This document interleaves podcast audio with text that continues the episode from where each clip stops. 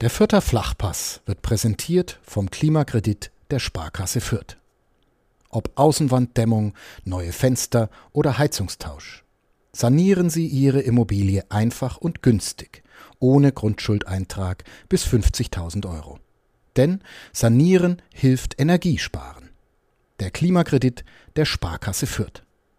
Sag mal, Chris, kannst du dich erinnern, welche Frage ich dir zum Einstieg in die Folge 85 gestellt habe?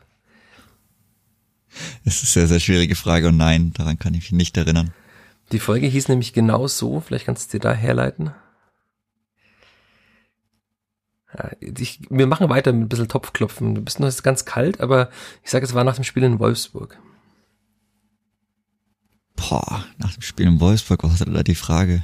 Die Frage war, war es das? War es das?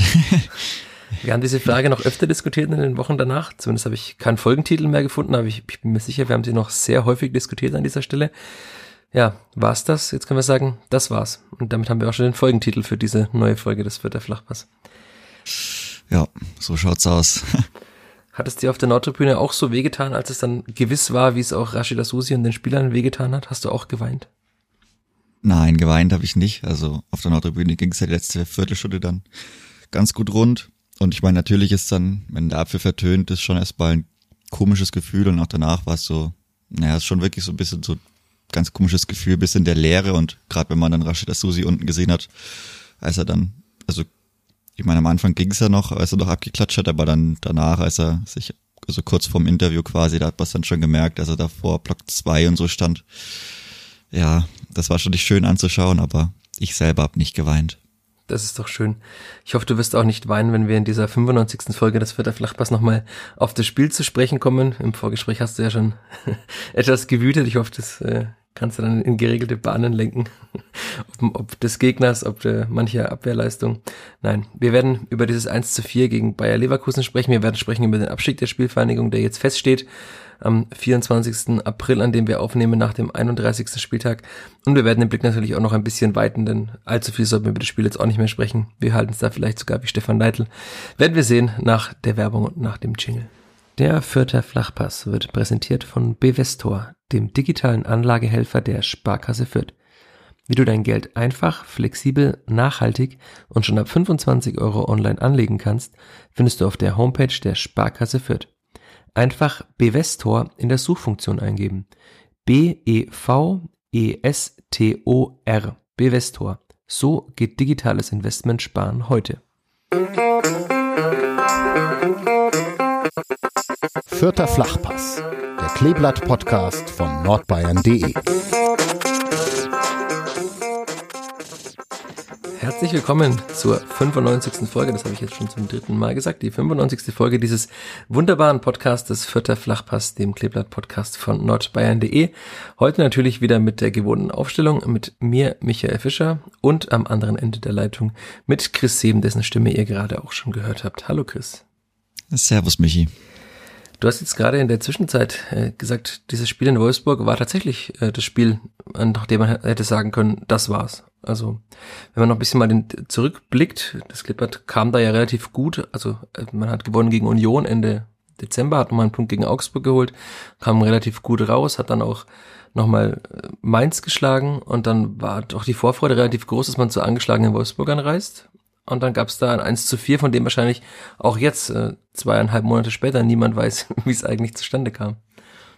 Es ist ein sehr, sehr ähnliches 1 zu 4 zu dem 1 zu 4 von diesem Wochenende. Ja, im Endeffekt, das war so ein Spiel, da ging es drum, wenn man das gewinnt in Wolfsburg, den es ja wirklich auch nicht gut ging nach der Winterpause oder auch schon vor dem Winter. Wenn man gegen die gewinnt, dann hätte man die auf Platz 16 gezogen, mit richtig schön rein in den Dreck da unten drin. Ja, dann hat man es aus irgendwelchen Gründen, die man immer noch nicht weiß. Und ähnlich wie jetzt gegen Leverkusen das Spiel dann mit 4 zu 1 verloren. Und ja, danach hat man nur noch gegen die Hertha gewonnen, aber im Endeffekt war es dann leider der Anfang vom Ende in der ersten Fußball-Bundesliga. Es gab so viele Abstiege schon vor diesem Abstieg. Ich habe mir das nochmal gestern Abend, also am Samstagabend bewusst gemacht, dass ja dieses Gefühl, dass das Klippert abgestiegen ist, hatte man ja quasi schon nach dem Bochum-Heimspiel. Also als zum ersten Mal irgendwie Piffe im Rundhof waren, als viel geschimpft wurde. Das war dann ja die, müsste die siebte Niederlage gewesen sein. Zumindest, ja, siebte im achten Spiel. Und selbst da war es ja schon so, also man, es gab mehrere Etappen, an denen das Klippert abgestiegen ist. Jetzt ist es nach diesem 1 zu 4 gegen Leverkusen tatsächlich abgestiegen. Also man konnte ja immer damit rechnen, dass es passiert. Das, aber irgendwie ist es trotzdem seltsam gewesen gestern nach dem Spiel, oder? Ja, absolut. Also ich meine, auch wenn man sich vielleicht mental darauf vorbereitet und man ja dann auch unter der Woche schon weiß, ja gut, also die Konstellation war ja bekannt, man hätte gewinnen müssen. Und auch wenn man das noch zu lang wissen kann, wenn der Wettbewerb dann endgültig ist, wenn wirklich nichts mehr geht, ist es trotzdem nochmal eine besondere Situation. Aber ich denke, eigentlich sind alle gut damit umgegangen. Also damit kann man auch anders umgehen, aber ich denke gerade, weil es sich so lange angebahnt hat und die Leistungen dann doch ganz okay waren, hat man ja auch dann auch für diesen Moment einen würdigen Abschied liefern können, denke ich. Ja, ich fand's auch, also es war ja schon in der Schlussphase des Spiels, wurde das äh, allseits bekannte, unser Kleber, das wird niemals untergehen, angestimmt. Das hat ja irgendwie so die letzten Minuten begleitet und dann wurde nochmal so nach dem Schlusspfiff, als die Mannschaft dann auf ihre kleinen Runde nach der Südkurve und nach der Gegengerade Richtung Nordtribüne lief, wurde es nochmal einiges lauter. Also es ist jetzt auch so im Laufe des Sonntags gab es dafür irgendwie sehr viel Applaus, auch außerhalb von Fürth habe ich so das Gefühl, es wurde sehr positiv, sehr wohlwollend aufgefasst, dass da die Mannschaft eben nicht beschimpft wurde nach einem Abstieg, aber das gab es in Fürth ja sowieso nie in dieser Saison, aber dass die Mannschaft dann auch so wohlwollend mit Applaus, mit Gesängen verabschiedet wurde. Und man sieht ja auch an den Social Media Reaktionen der Spieler, dass es sie offenbar dann doch auch beeindruckt hat. Also ich glaube, fast jeder Spieler dieser Mannschaft hat das Video, das die Spielvereinigung auf Instagram gepostet hat, zum Beispiel auch geteilt in den Stories. Also es war, hat sich so ein bisschen fortgesetzt von der vergangenen Woche in, Hoff, äh, in Heidenheim, ah, Hoffenheim, Heidenheim ist nächstes Jahr, in äh, Hoffenheim, dass äh, tatsächlich da wieder ein bisschen was zusammenwächst. Die Frage ist halt, äh, wie viel zusammenwachsen kann, das werden wir im Laufe des Podcasts ja noch besprechen, oder wie viel dann da Menschen dazukommen müssen, die vielleicht gar nicht mehr, oder jetzt noch nicht da sind und erst im Sommer dazukommen. Aber das ist Zukunftsmusik. Oder wollen so wir, schaut's aus. Ja, ich denke, wir sollten erst mal nochmal über die Gegenwart sprechen. Ja, die Gegenwart war ja einigermaßen trist, würde ich sagen, vor dem Spiel. Die ja, PK am Freitag ja. war dann doch relativ trist. Oder hast du es anders ja. gesehen, wo du es gerade mir widersprechen wolltest? Nein, also naja, ich fand es vor dem Spiel so die Stimmung, also bei mir ist die Stimmung eigentlich immer gut vor dem Spiel, ich weiß nicht. Ich hoffe immer, dass man gewinnt, gerade zu Hause. So, aber ich meine, klar, Irgendwo weiß jeder, was dann so ein bisschen passiert. Dann kommt ein größerer Gegner. Man malt sich vielleicht nicht so viel aus. Ich habe mir schon ein bisschen was ausgemalt. Habe mich dann auch gefreut, als Serdar Asmun ähm, in der Startaufstellung stand. Ich mein, auch so eine kleine Nebengeschichte, so eine Vierter irgendwie. Natürlich hat er noch kein Tor geschossen in der Bundesliga. Dann spielt er gegen Fürth, schießt ein Tor. Das ist wie Gonzalo Castro, der, ich glaube, von Bielefeld nur verpflichtet worden ist, um dieses eine Tor zu schießen gegen die Spielvereinigung zu dem 2-2. Ja, keine Ahnung. Ich weiß nicht, ja, vor dem, ja, die PK war schon, ich meine, ist ja klar, so die Situation, jeder weiß, jeder weiß, es ist schon ein bisschen nervenaufreibend. Aber eigentlich, ja, ich bin mit Vorfreude ins Spiel reingegangen. Die Aufstellung war ja relativ klar, wenn wir damit quasi chronologisch beginnen. Also es gab ja nicht viele Optionen, es war halt dann nur so, dass ne, Abdurrahmane Barry noch mit auf der Bank saß, den ich äh, fälschlicherweise gar vergessen hatte in der Vorschau. Aber man hat ja auch gesehen, dass offenbar das Vertrauen in ihm nicht mehr allzu groß ist. Er wurde ja auch nicht mehr eingewechselt, sondern stattdessen zum Beispiel Gideon Jung, der ja auch merklich noch Anlaufschwierigkeiten hat. Aber also das ist das Kapitel Barry kann man zumindest wahrscheinlich schon mal zumachen, nehme ich an, nach dem sag mal, Nominierungen der vergangenen Wochen und dass er auch überhaupt nicht mehr mitgespielt hat. Aber ansonsten war das ja eine Aufstellung, wie man sie erwarten konnte. Auch es lief ja auch anfangs ganz gut. Ich habe mir einfach nur aufgeschrieben, Nankam Ausrufezeichen, hatte ich mir auch im Stadion aufgeschrieben. Und also man hat ja schon, ich habe mich erinnert gefühlt an in den Juli 2021. Da hat er auch gegen die Hertha so zwei Situationen gehabt, als der Gegenspieler ihn halten wollte und er hat sich einfach losgerissen und ist Richtung Tor gestürmt. Damals hat es nicht geklappt mit dem Tor, es hat auch jetzt nicht geklappt mit dem Tor. Aber das hat kurz nach seiner Superaktion geklappt und Jedro Willems hat getroffen mit seinem schwächeren rechten Fuß. Das war auch äh, technisch, finde ich, sehr gut gemacht. Aber ich würde sagen, 70, 75 Prozent gehören mindestens Jessic Nankam, weil er hat ja nicht gegen irgendeinen Verteidiger gespielt, sondern gegen Jonathan Tah, den er ja, erstaunlich problemlos äh, hinter sich gelassen hat. Und also ich war begeistert in dem Moment und ich habe mir einfach nur gedacht, was wäre gewesen, wenn? Ist dir das auch durch den Kopf gegangen? das geht einem öfter durch den Kopf. Ich denke, nach so einer Saison mit so viel Ausfällen, mit, ich meine, in allen drei Faktoren, wenn man sagt Spielglück, Transfers und Verletzungen, hat man dreimal komplett Pech gehabt, sage ich es jetzt einfach mal, um es nicht auszudrücken. Und na klar, wenn man das sieht, Jesse Gangam, der wirklich trotzdem auch noch nicht bei 100 Prozent sein kann, das ist einfach so. Und er hat ja auch viel mehr gespielt, als man das normalerweise bei einer normalen Risikoabwägung machen würde. Also dafür hat er sehr, sehr gut gemacht. Und na klar, das erste Tor, da setzt er sich super durch. Ich glaube so, die, die allererste Aktion gegen Tar, da stand Tar nicht so gut. Ich glaube, da hat er auch ein bisschen, oder ist ein bisschen zurückgeblieben, weil sonst ein Elfmeter hätte werden können. Bin mir nicht sicher, ob das direkt am Strafraum war, als er dann so an ihm vorbeikommt. Mhm. Aber logisch, ich meine, er, er bleibt gut dran, setzt gut nach und bringt ihn dann noch zu Willems rüber, der dann auch wirklich mit dem schwachen Fuß einen sehr, sehr sauberen Schuss rausbringt. Also das schaffen nicht alle Linksfüßer in der Mannschaft so mit dem schwachen Fuß. Er schafft es auch ja. manchmal nicht mit dem starken Fuß. Ja, das ist noch ein anderes Problem, aber ich meine, Willems war ja einer der Kandidaten, die noch treffen sollten. Du hast es gesagt, er wird noch treffen. Also, ja, muss ja so sein. Zuerst alles hier gehört in diesem Podcast. Und danach dachte man, das würde dem Clipboard Auftrieb geben, hat auch so gemerkt, dass im Stadion die Stimmung relativ dann nochmal ein bisschen lauter wurde alles. Es war nochmal ein bisschen positiver. Und dann kommt diese Ecke und ich denke mir, okay, was ist jetzt passiert? Also das ging so schnell im Stadion, ich habe das auch gar nicht, also in dem Moment sieht man das ja auch nicht, hast du es gesehen vielleicht, dass der Ball da eigentlich von Gotha weitergeleitet wurde zu Schick, der den Ball ja auch niemals so im Tor unterbringen wollte. Also es war auch schon wieder Pech des Kleeblatts, wo wir vorhin beim Thema Pech waren. Das Schick den Ball eigentlich überhaupt nicht erwischt, aber ihn genau so erwischt, dass Linde ihn nicht mehr fangen kann. Ja, also wir stehen ja direkt dahinter und eigentlich wenn man dann vielleicht auch wieder auf die PK zu sprechen kommt, hat man ja in den letzten Wochen nicht mehr so viel Angst gehabt vor gegnerischen Eckbällen, gerade wenn man sich da an das Spiel in Frankfurt dran erinnert, wie viele Standardsituationen da reingeflogen kamen und wie wenig da im Endeffekt Gefahr draus entstanden ist. Und so ging mir das eigentlich auch bei dem allerersten Eckball. Ich meine, na gut, ein klein bisschen hatten wir das in der Saison ja schon, dass man da immer vielleicht ein bisschen mehr dann noch ja, drauf schaut oder vielleicht irgendwie hofft, dass es nichts wird. Aber ja, der Ball kam dann in die Mitte und da habe ich mir schon gedacht, okay, es war irgendwie sehr komisch, dass er dann Richtung Fünfer geht aus der Situation und dann, ja, ich glaube, Linde hätte den Abpraller von Ricotta gehabt. Schick kommt irgendwie hin, es weiß er selber nicht wie und alle haben halt gedacht, es wäre abseits, weil er auch relativ klar dastand und da hat man schon gemerkt, aber nachdem der VAR länger als zehn Sekunden gebraucht hat, hat mir, habe ich mir da schon gedacht, oh Mann, der kam bestimmt vom eigenen Mann und so war es dann auch.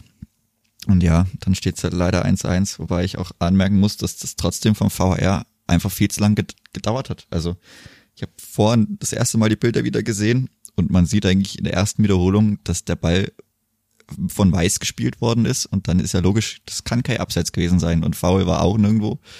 Muss man sich schon überlegen, warum hat das wieder so lang gedauert. Also es naja. ging ja verhältnismäßig schnell sogar für VR. Ja, aber, aber also die meisten sind nicht so klar. Wir standen da schon äh, blöd da und halt, nachdem man so nach zehn Sekunden gemerkt hat, okay, die prüfen wirklich was, habe ich schon gedacht, der kam vom eigenen Mann und dafür hat es dann wieder zu lang gedauert, meiner Meinung nach, weil das wirklich, es war ja eindeutig auf den TV-Bildern, also man kann ja nicht mal sagen, man muss das sonst wie irgendwie ranzoomen oder das noch aus einer anderen Perspektive anschauen, was weiß ich, vielleicht wie in München, wobei das da auch eigentlich logisch war. Aber naja, das muss man in der ersten Ding sehen und ich meine, dann kann man das auch schneller zurücknehmen, diese gehobene Fahne, aber es ist, wie es ist. Es wird sich wahrscheinlich niemals bessern. Ich glaube nicht dran. Das heißt, wir halten fest, VAR abschaffen. Ja, wir halten Auch immer dran fest, wird. VAR abschaffen muss. Aber ich meine, gut. Man hätte auch vielleicht ein bisschen sehen können. Ja, ich weiß nicht, also ob man das hätte sehen können vom normalen Spiel. Weiß ich jetzt nicht, wie der Schiedsrichter stand. Es war schon schwierig. Also ging ja auch relativ schnell. Da war viel Gewusel, aber auch natürlich super doof, wie der Ball da vom Schienbein irgendwie Richtung eigenes Tor geht von Rigotta und naja. Das, das passt halt irgendwie auch ein bisschen zur momentanen Situation ja. von Branimir Rigotta, dass ihm genau das dann ja. passiert. Also es hätte nur noch gefehlt, dass er von seinem Fuß direkt ins eigene Tor gegangen wäre, nach acht oder neun torlosen Spielen. Also das ist dann, es ist halt einfach bitter, weil auch in diesem Spiel hat man dann wieder gesehen, dass Branimir Rigotta immer will. Er hat nachher ja auch gesagt, ich liebe diesen Verein, da kommen wir später noch drauf. Und er sagte, ich glaube, das hat man gesehen, weil ich immer alles gegeben habe. Das konnte man in, in keinem Spiel absprechen, aber tatsächlich war auch dieses Spiel jetzt wieder ein, ich würde es mit glücklos beschreiben von Branimir Gutta. Und da passt halt dann ins Bild, dass er leider auch den Ball dann da Richtung Schick befördert, der ihn irgendwie im Fallen, Hacken, was auch immer, dann hinter die, über die Linie bringt. Ja, das ist eine kleine Randnotiz zu diesem Tor. Aber ich glaube, wir müssen dann über das zweite Tor sprechen, weil da weder Branimir Gotha was damit zu tun hatte, noch der VAR hätte helfen können sondern einfach nur Andreas Linde da einen, seinen ersten richtig großen Patzer hatte in Fürth. Also das, ich habe mir noch gedacht, er hatte davor schon so zwei Bälle, einen hat er irgendwie mal wieder ins Ausgespielt. Das, das kann passieren, wenn man irgendwie schnell nach vorne spielen will. Einmal wollte er den Ball irgendwie nach vorne spielen auf Nanka und hat ihn einfach ins Nichts geschlagen. Da dachte ich mir schon, okay, sieht ein bisschen seltsam aus, irgendwie wenn er nicht ganz auf der Höhe wäre, nicht ganz im Spiel mit dem Kopf, nicht ganz wach. Und dann kam die Szene. Sarah Asmun, von dem du vorher noch sagtest, ja, hoffentlich spielt er, weil er hat noch kein einziges Tor geschossen. Ja, schade, dass er gespielt hat. Und er hat auch alles vergeben. Also die Chancen hat er schon gehabt, aber er hat es ja auch teilweise spektakulär vergeben. Ja, wie gesagt, also die ersten beiden Bälle war auch so. Ich meine, es hat auch jeder gemerkt, da gab es noch ein ganz leichtes Raunen vielleicht. Also das hat man schon vernommen, die, als die Bälle dann nicht ankamen vor Linde. Das hat sich aber gebessert. Und dann, ja, ich meine, das weiß er natürlich selber. Er hat sich dann auch beim Gang in die Kabine auch nochmal, also hat er um Entschuldigung gebeten bei den Fans, hat er sich nochmal umgedreht. Ich meine, er hat auch Zuspruch erhalten. Ich meine, was will man da auch groß drauf rumhacken? Das hilft dann auch keinem weiter. Hat man ihm ja auch angemerkt. Das weiß er natürlich selber am allerbesten, dass das absolut gar nichts war, weil er den Ball entweder halt natürlich weit schlagen muss oder halt nach links zu Luca Itta. Ich glaube, Luca Itta war da frei, also ja, Der stand den nach links spielen muss. Ich weiß gar nicht, warum er so lange gewartet hat, also worauf er da warten wollte. Also es, es hat sich nichts verändert quasi in der Aufstellung der drei Innenverteidiger. Die standen dann nach zwei Sekunden später nicht anders als vorher. Zumindest habe ich es jetzt so beim Schnelldurchschauen nicht gesehen.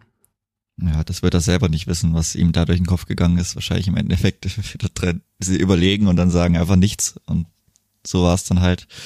Ja, dann kommt er natürlich ran und man steht halt da und hat innerhalb von, weiß ich, neun Minuten oder wie, wie lange hat Ja, muss man, je nachdem, ob man den VR mitzählt. Es war 8. Ja, und 18. waren die Tore, aber das, ich glaube, das Tor vom VR wurde dann erst in der 10. gegeben. Also es waren knapp 10 Minuten. 8 Minuten oder ja. was weiß ich, was da dazwischen war. Im Endeffekt nicht viele Aktionen auch dazwischen. Natürlich mega, mega traurig, weil ja, da würden wir später vielleicht dort drauf kommen, an diesem Tag Leverkusen absolut schlagbarer Gegner gewesen wäre, also auch nach 90 Minuten. Die waren jetzt nicht wirklich gut, die haben hinten relativ viel zugelassen, meiner Meinung nach, waren vorne nicht super zielstrebig und mega gefährlich. Es hört sich blöd an, wenn man vier Tore kassiert, aber ich halte es da ähnlich wie Sebastian Griesbeck, der im, auch im Interview danach erzählt hat, er weiß auch wieder nicht, warum es eins zu vier ausgeht. Ja, leider ein absolut typisches Spiel für die Saison.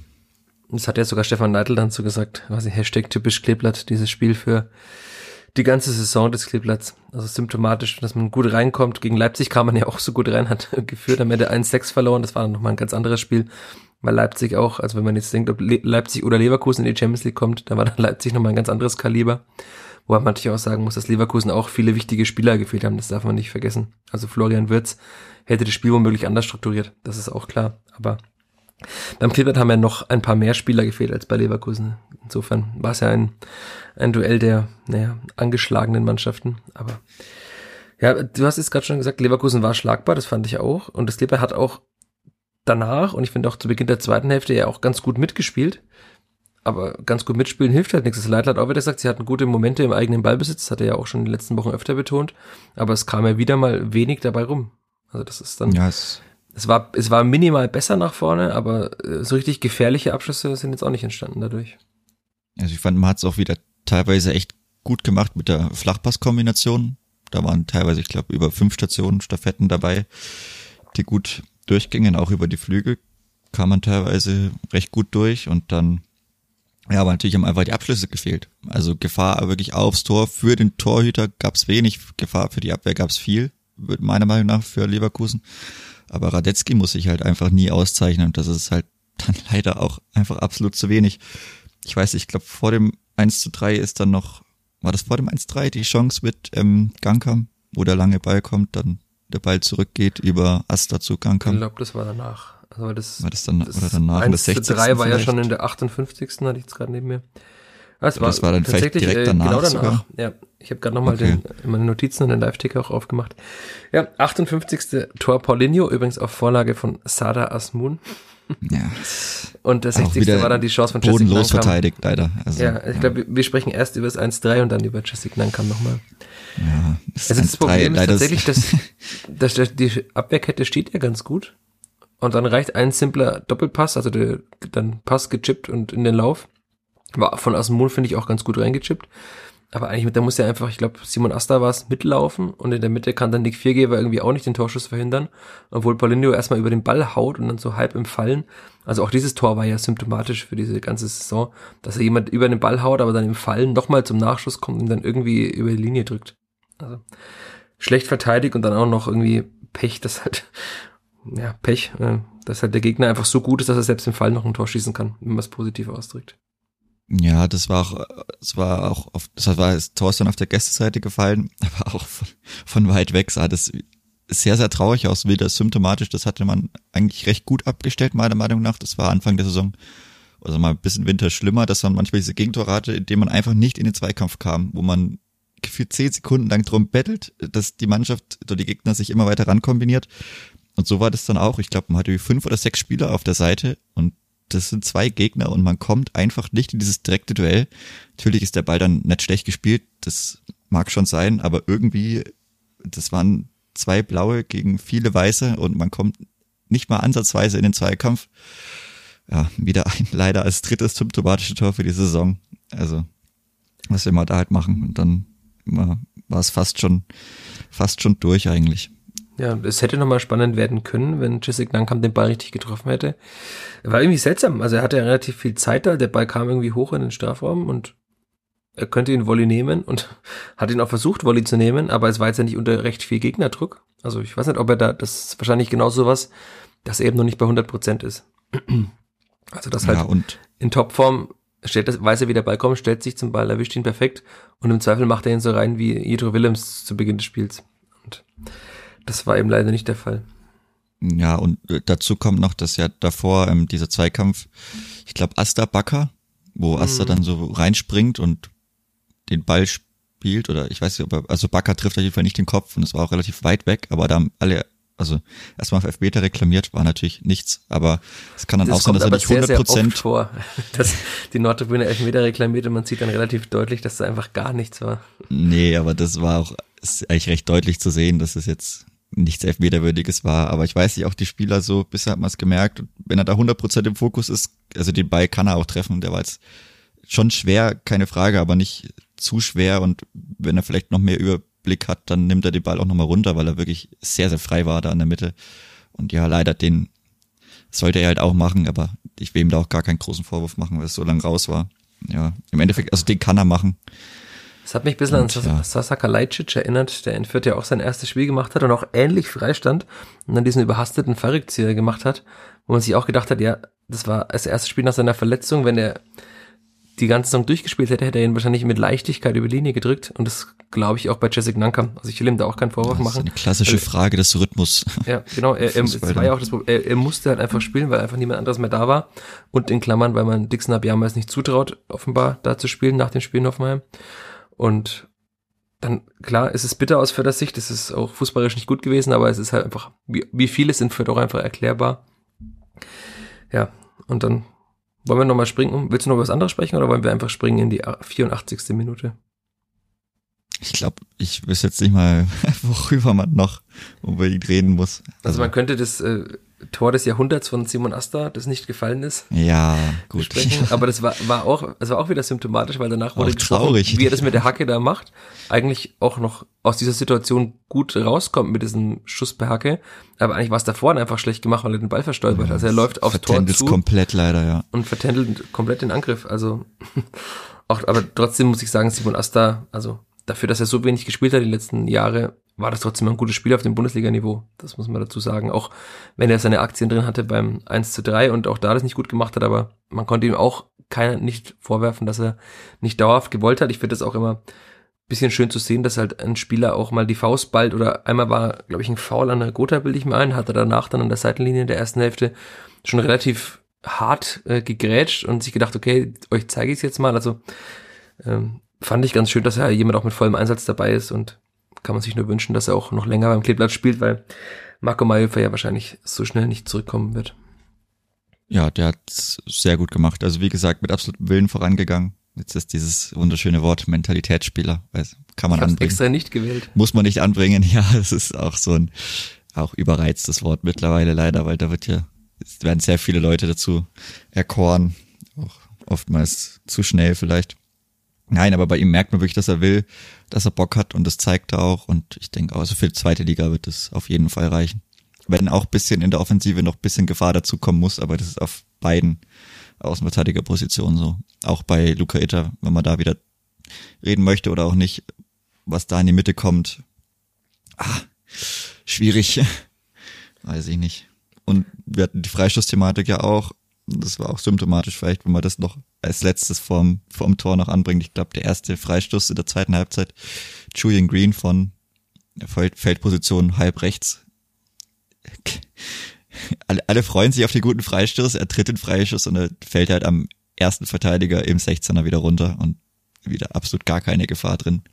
Das ja, muss auch besser Green werden. sich mal Spiele des SV Sandhausen anschauen.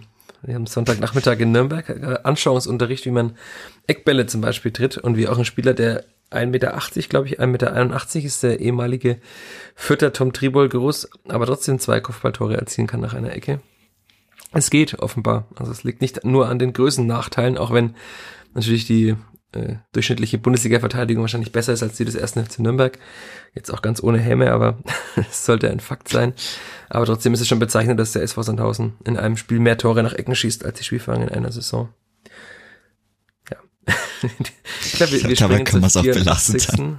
Ja. Und ich habe mir gedacht, okay, jetzt geht der Ball auch noch rein. Also, weil an, ich dachte, an einem guten Tag hält Linde den auch. Also irgendwie ist er seltsam langsam nach unten gekommen, ja, weil der Schuss war so ein langsamer so Schuss gut. auch. Ja, also, der war nicht ja. so gut, der Schuss. Aber es passt auch wieder in diese Saison und in dieses Spiel, das da noch reingeht. Klar, es ist jetzt am Ende ist es egal, ob 1-3 oder 1-4. Es hört sich eben noch böser an. Und das Torverhältnis ist noch mal ein bisschen mehr kaputt. Man war ja auf einem guten Weg, es einigermaßen erträglich zu halten. Jetzt sind schon 76 Gegentore. Ich bin gespannt, wie viel noch dazukommen. Aber ja, ich denke, damit war es dann auch durch und ja, warum es dann drei Minuten Nachspielzeit gab, die bei einem Spiel, in dem es um nichts mehr ging, es war wahrscheinlich wegen der Tore, die gefallen sind, aber es gab jetzt auch nicht die großen Unterbrechungen. Ja, wobei, also ich würde ich auch noch an, ich will über niemanden meckern, aber wenn es in dem Spiel noch um was gegeben, also angenommen, es wäre jetzt 1-2 gestanden, hätte mich über drei Minuten Nachspielzeit aufgeregt. Dann wäre das für mich zu wenig gewesen. Auch in der ersten Halbzeit die eine Minute war ein bisschen schwach. Und vielleicht, dass Edmond Tapsoba, der ja angeschlagen ins Spiel ging, in der 55. Ich glaube, nachdem Ricotta eine Verletzungspause hatte oder so, nach dieser gefühlt zwei Minuten Verletzungspause zu Boden geht, sich behandeln lässt und dann durchspielen kann. Auch ein kleines medizinisches Wunder.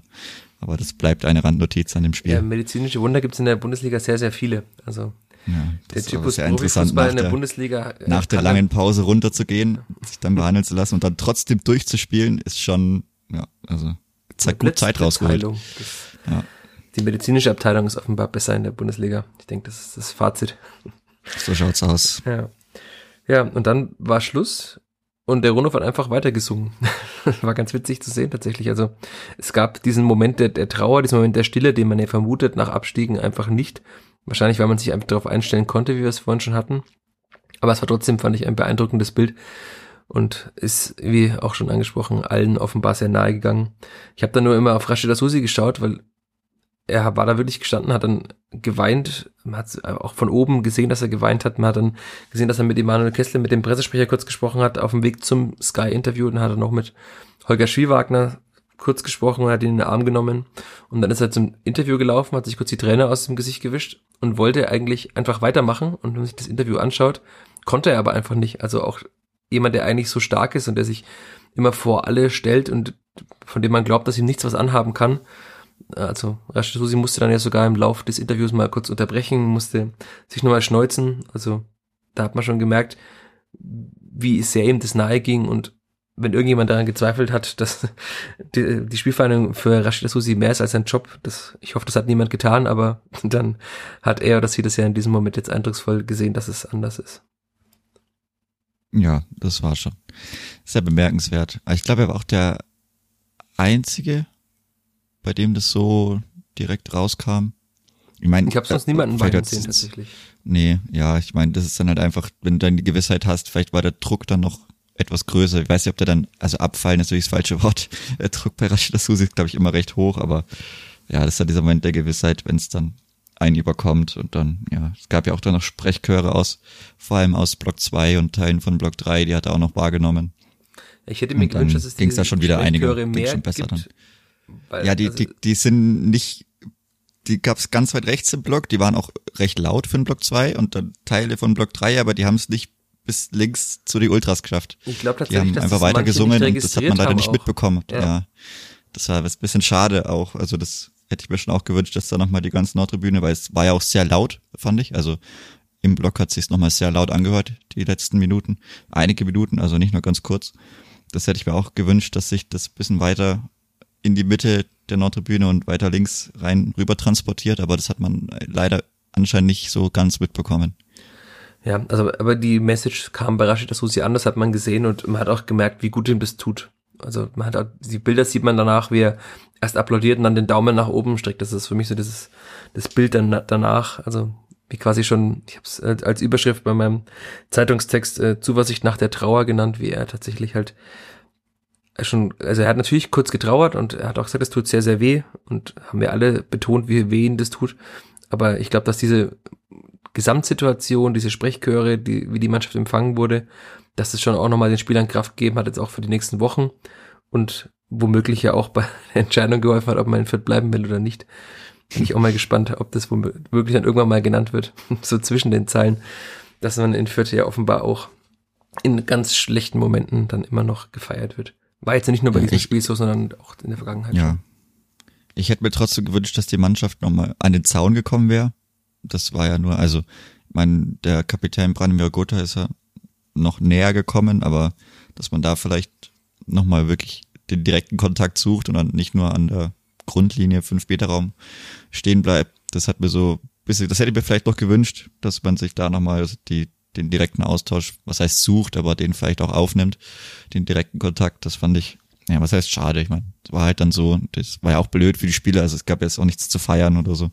Ich aber glaub, das hätte ich mir vielleicht noch gewünscht an der Pandemie liegt. Also die Spieler sind natürlich mittlerweile, gehen sie auch mal raus, ja. machen Bilder, geben Trikots raus, aber dann quasi nochmal so direkt an der Nordtribüne vorbeizulaufen, wo sehr viele Menschen stehen, in dieser Phase gerade mit zwei Corona-Fällen nochmal eh schon gebeutelt. Also das soll jetzt keine Entschuldigung oder Erklärung sein. Ich kann mir nur vorstellen, dass es daran liegt. Ja, das Wobei das habe ich mir auch gedacht, aber weiß ich nicht. Also kann, ja. kann sein, man weiß es nicht. Vielleicht gab es da auch irgendeine Anweisung. Also kann ja auch sein, dass man gesagt hat, okay, schaut, dass er vielleicht nicht direkt hingeht.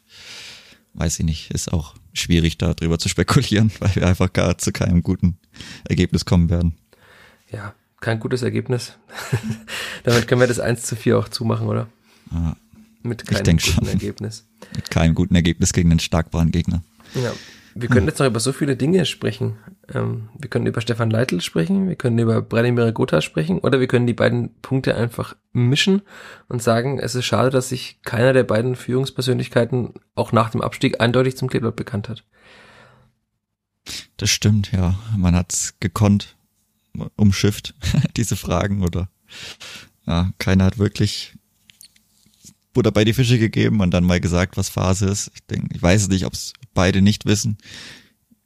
Ich kann es mir kaum, also ich kann es mir kaum vorstellen, dass es beide nicht wissen. Also irgendeine Tendenz muss man ja persönlich haben. Also ohne dass man jetzt vielleicht weiß, wohin es geht, aber ob es weitergeht oder nicht. Und na klar, beim Kapitän wäre es natürlich schön, gerade weil er noch Vertrag hat, wenn er jetzt sagt, okay, wir greifen da gemeinsam nochmal an, ich bleib, wir können eine Mannschaft auch um mich herum aufbauen. Und beim Trainer, ja, das ist sowieso so eine wichtige Personalie, da wäre es auch schön, gerade da Sicherheit zu haben, auch für die Fans, dass man weiß, was abgeht, aber da weiß anscheinend gar niemand so wirklich, was abgeht momentan.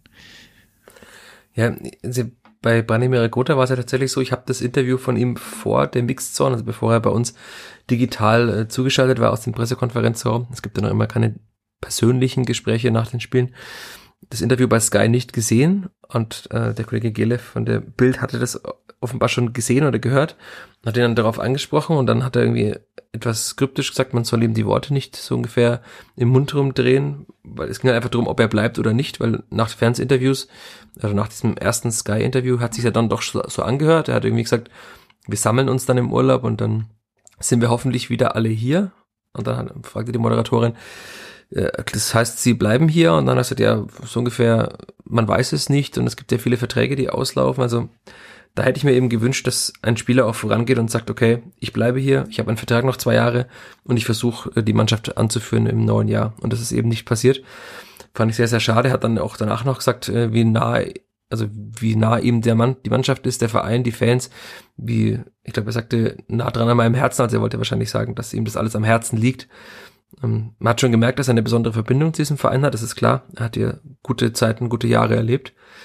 Aber am Ende war es dann, äh, es kann sein, dass er, dass ich bleibe, es kann aber auch sein, dass etwas anderes passiert. So ungefähr hat er es dann gesagt, wortwörtlich. Und das ist ja dann doch relativ viel sagen und das reizt sich eben eine diese vielen offenen Personalfragen. Also wenn nicht mal die Spieler, die einen Vertrag haben und der Trainer, der einen Vertrag hat, dass man bei denen nicht mal davon ausgehen kann, dass sie im nächsten Jahr noch da sind, dann ist natürlich schon schwierig.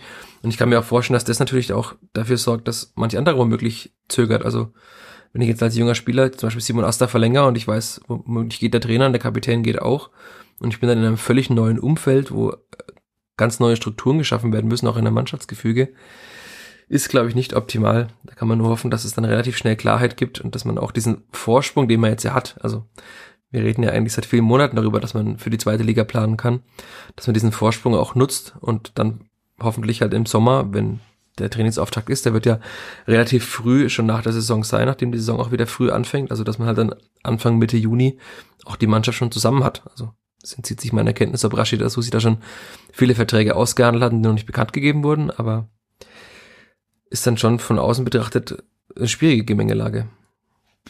Planungssicherheit hat man wahrscheinlich nur bei Harvard Nielsen, der dann, also bei ihm die, die Zeit jetzt in Fürth dann anscheinend zu Ende geht. Er ist der Frage zweimal gekonnt ausgewichen, was denn mit ihm im Sommer passiert oder beziehungsweise ob er da bleibt. Ich denke, bei ihm ja, steht die Zeichen auch vielleicht schon etwas länger auf Abschied. Aber auch das aber verstehe ich nicht. Also ich habe das Interview nicht gesehen, ich habe es nur nachher ein bisschen gelesen, was er sagte, aber da könnte er doch einfach sagen, ja, okay, ähm, ist, mein Weg ist vorbei. Also so Marius Funk hat das gemacht, wahrscheinlich ja, auch, um ein genau, bisschen ja. Werbung für sich zu machen, nehme ich an, dass er halt frei ist. Also das ist ein bisschen schwierig zu glauben, dass Clubs nur auf sowas schauen, aber wahrscheinlich spricht sich dann doch nochmal eher rum, dass ein Torhüter gesagt hat, okay, ich will eine neue Herausforderung, ich will Nummer eins werden. Dann hört vielleicht doch nochmal der eine oder andere Zweite oder Drittligist nochmal zu. Aber also was ist daran schwer, wenn es denn so ist, zu sagen, okay, es ist vorbei und es war eine schöne Zeit und ich gehe jetzt. Also weil dieses Rumgeeier, in Anführungszeichen, hilft ja auch keinem. Also es hinterlässt nur unzufriedene Menschen irgendwie. Genau, also ich glaube ja auch nicht, dass es, ich denke, dass es jemandem schaden würde. Also es war ja auch schöner, dann wirklich einen Abschied zu bereiten, anstatt dass man jetzt sagt, ja, keine Ahnung, keine Ahnung, keine Ahnung, und dann kann man niemanden wirklich verabschieden und im Sommer sind alle weg. Also ist ja auch blöd. So, wenn man das dann selber schon weiß, dann kann ich auch sagen, einfach, ja, wie gesagt, es war schön, so und so, aber jetzt ist halt die Zeit vorbei, ich muss mir was anderes suchen und dann kann man die Leute ja auch ordentlich verabschieden. So ist es natürlich ganz, ganz schwierig, auch für die Fans, da wirklich das einzuordnen, das mitzunehmen. Aber das ist jetzt leider so mittlerweile auch im modernen Fußball vielleicht, dass man sich, keine Ahnung, dass man gar keine Bekenntnisse mehr so wirklich bekommt. Ja, ist ein bisschen schade. Ja, ich bin gespannt. Das Heimspiel gegen Dortmund wirst du ja besonders verfolgen, weil du gesagt hast, da wird das Clippert nochmal gewinnen. Ich bin mhm. sehr gespannt, ob das da und wie das da gewinnen wird. Aber zuletzt wurde ja eigentlich immer vor, also als noch Zuschauer im Rundhof waren, am letzten Heimspiel wurden Spieler verabschiedet. Und das natürlich, würde sehr seltsam aussehen, wenn man jetzt dann einfach nur äh, Marius Funk verabschiedet, weil es der Einzige ist, der gesagt hat, dass er geht. Also wenn man und, diese und die auslaufenden Verträge werden eigentlich auch verabschiedet. Normalerweise. Ja. Also dann müsste Harvard Nielsen auch verabschiedet werden. Ja, okay. Dann sind es zwei. Oder noch? also, also, ob man jetzt Sascha Brüchert verabschiedet, das weiß ich nicht, weil ich glaube, dass das dann, Stimmt, dann würde, hätte es auch den An Anstrich, dass es äh, endgültig sei. Und nach allem, was man hört, ist es ja nicht endgültig, dass er geht. Und es ist immer noch in der Schwebe, ob er im der kommenden Saison beim Clippert ist oder nicht. Dann ja, Harvard Nielsen, denke ich, der ist ja dann verletzt, der ist bestimmt auch besser zur Verfügung. Das ist ja auch immer so eine Sache. Die Leute dann verabschiedet zwischen Aufwärmen und Spiel, das war auch manchmal schon nicht ganz so einfach. Also bei Harvard Nielsen kann ich mir schon vorstellen, dass er dann halt casual mit normalen Klamotten dasteht und sagt, gut Leute, war eine schöne Zeit, man sieht sich irgendwie wieder. Und, ja gut, vielleicht ja, wird dann auch noch da Marius Funk verabschiedet, der wird ja also der wird kann verabschiedet das auf jeden wahrscheinlich Fall. ganz kurz unterbrechen. Also er wird ja aller Voraussicht nach nicht spielen. Ja, müssen. stimmt. Ja. Der, die Zeit sollte dann haben als zweiter ETW. Ja, ich denke schon.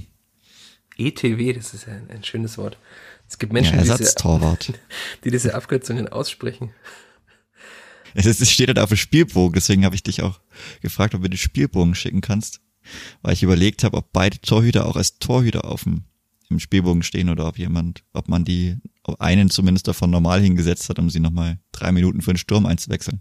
Weil ich mir da auch nicht sicher bin, wie das mit der, mit der, mit der Regellage ausschaut, wenn dann, also, weiß ich nicht. Dürfte man, das nicht? Ich weiß es nicht. Ja, das, ich weiß es nicht. Also Ersatztorhüter sind ja extra gekennzeichnet. Hm. Deswegen war die Frage, ob zwei ETW da stehen oder nur ein ETW. Die Frage ist ja ohnehin, warum man das macht. Also machen ja die wenigsten Vereine, außer in der Champions League ist das oftmals so, dass halt dann da zwei Ersatztorhüter auf der Bank sitzen, aber es kommt ja dann doch eher selten vor, dass sich beide Torhüter verletzen in einem Spiel. Ja, weil, weil man in der Champions League, glaube ich, aber auch, keine Ahnung, 20 Mann auf die Bank mitnehmen kann oder so. Das ist das schon immer ein bisschen anders. ja, um allen halt dieses äh, Erlebnis zu ermöglichen. Mhm. Das Erlebnis, das wahrscheinlich in der nächsten Saison Sven Michel und Kevin Behrens haben werden mit Union Berlin. Aber das, das nur am Rande. und mit Blick auf das äh, Freitagsspiel, wo das Skipper dafür sorgen könnte, dass es nicht so kommt. Aber es ist dann doch witzig zu sehen, was äh, so typische Zweitligaspieler dann auf einmal reißen können, dass die halt dann einfach, dass Union Berlin einzeln zurückliegt bei RB Leipzig, die dann doch relativ guten Fußball gespielt haben die letzten Wochen und dann einfach zwei klassische, aber wirklich klassische Zweitligastürmer einfach das Union-Trikot anziehen und sagen, okay, jetzt bin ich Bundesliga-Stürmer und jetzt treffe ich auch einfach immer, wenn ich will. Ja, ähm, wir werden sehen, ob sie vielleicht am kommenden Freitag auch wieder treffen. Da wird ein anderer Ex-Unioner, Sebastian Griesbeck, auch noch etwas mitreden wollen, dass da keiner von beiden trifft. Mhm. Aber ja, ich denke, wir haben jetzt schon auf den Freitag geblickt, mit Blick auf die Uhr auch. Wir müssen es ja nicht unnötig in die Länge ziehen. Ähm, wir harren der Dinge, wir warten auf den 30. April, diesen ominösen Tag, an dem Stefan Leitl äh, womöglich äh, seine Ausstiegsklausel bis zu dem Zeitpunkt, er sie gezogen haben muss. Äh, es ja, gibt unterschiedliche Angaben dazu. Der 30. April wäre der kommende Samstag nach dem Spiel gegen Union. Das heißt, wir werden aller Voraussicht nach auch in der nächsten Folge dieses wunderbaren Podcasts über Stefan Leitl sprechen können und über einen, vielleicht den ersten Auswärtssieg der Saison. Zwei Spiele hat man noch. Zwei Spiele hat man noch, das Jetzt hat man leider nur noch ein Spiel für den ersten echten Heimsieg, zwei Auswärtsspiele. Ich weiß nicht, bei Union.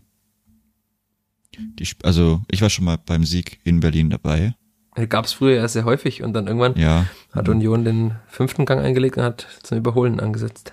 Ja, irgendwann hat man dann versucht, Maxi Wittek umzubringen. Nicht mal eine rote Karte dafür gesehen. Ja. ja das, das war doch tatsächlich das letzte Spiel bei Union, oder? Wahrscheinlich. Boah, mit seinen Augen, das ist. Muss es ja fast gewesen sein, weil Max gute, Wittek danach weg schon, war und dann hat der David Raum auf der Position gespielt. Ja, das könnte echt das letzte Spiel gewesen sein. Sehr, sehr traurig auch.